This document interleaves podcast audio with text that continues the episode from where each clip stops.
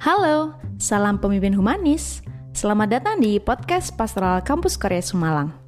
Podcast Pastoral Kampus Koreso akan mengisi ruang dengar suster, bapak ibu guru, tenaga kependidikan, dan karyawan kampus Koreso Malang dengan topik seputar pemimpin humanis. Berjumpa kembali bersama saya Septi. Pada episode ini kita akan membahas tentang pemimpin humanis yang menjadi core value dari kampus Koreso Malang. Kali ini saya ditemani oleh guru S M A Koreso Malang, Ibu Ratna. Halo Ibu Ratna, bagaimana kabarnya? Halo Bu Septi, kabar saya baik. Lama nggak mampir di podcast ini ya Bu Septi ya? Iya betul sekali. Sudah sarapan kan ya Bu Ratna? Sudah dong. Baiklah ya, harus jaga kesehatan ya karena ini sedang pandemi.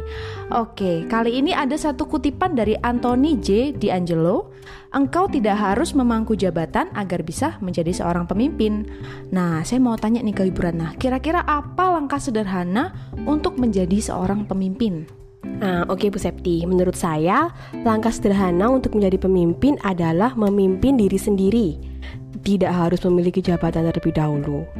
Jika kita sudah berhasil memimpin diri kita, pasti kita juga akan berhasil memimpin orang lain. Setelah itu kita baru memikirkan suatu jabatan itu.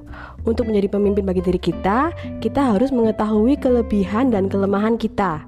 Kemudian, menjadikannya sebagai kekuatan sehingga kita bisa menjadi versi terbaik diri kita. Oke, itu berarti kita sudah menjadi pemimpin ya atas diri kita ya. Lalu yang membuat saya bingung Bu Ratna, banyak dari kita yang sudah mengetahui kelebihan dan kelemahan kita, tapi tetap saja tidak bisa menjadi versi terbaik dari kita. Bagaimana caranya kira-kira untuk memimpin diri kita sendiri itu? E, caranya banyak Bu Septi. Yang pertama, menyingkirkan kelemahan. Kelemahan dan pikiran negatif bisa membelenggu diri kita sehingga kita tidak bisa menemukan versi terbaik diri kita sendiri. Selain itu, kelemahan juga membuat kita tidak berkembang. Jika kita memiliki kelemahan, kita harus memperbaiki itu supaya bisa menjadi lebih baik. Yang kedua, fokus pada kekuatan.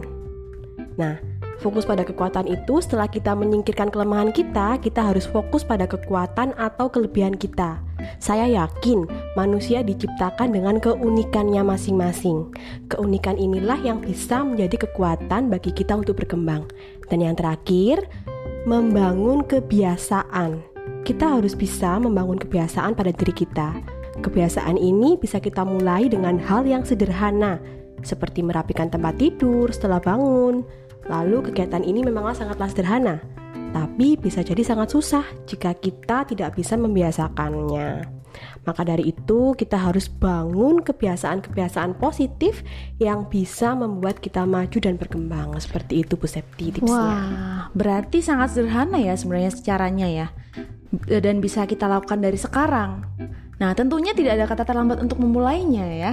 Betul sekali Bu Septi, menjadi pemimpin bagi diri kita sendiri tidak harus tunggu besok atau tunggu kalau sedang mood. Semua harus dilakukan secara terus-menerus. Jadi intinya untuk menjadi pemimpin bagi diri sendiri, kita harus bisa menjadi versi terbaik dari diri sendiri. Terlebih dahulu kita harus mengetahui kelebihan dan kelemahan kita. Setelah itu kita menyingkirkan kelemahan dengan cara memperbaiki kelemahan itu. Kemudian baru kita perkuat kelebihan kita dengan cara mengembangkannya. Tak hanya itu, kita juga harus membangun kebiasaan-kebiasaan positif dalam hidup kita. Um, eh Bu Septi, ada yang ketinggalan. Apa tuh?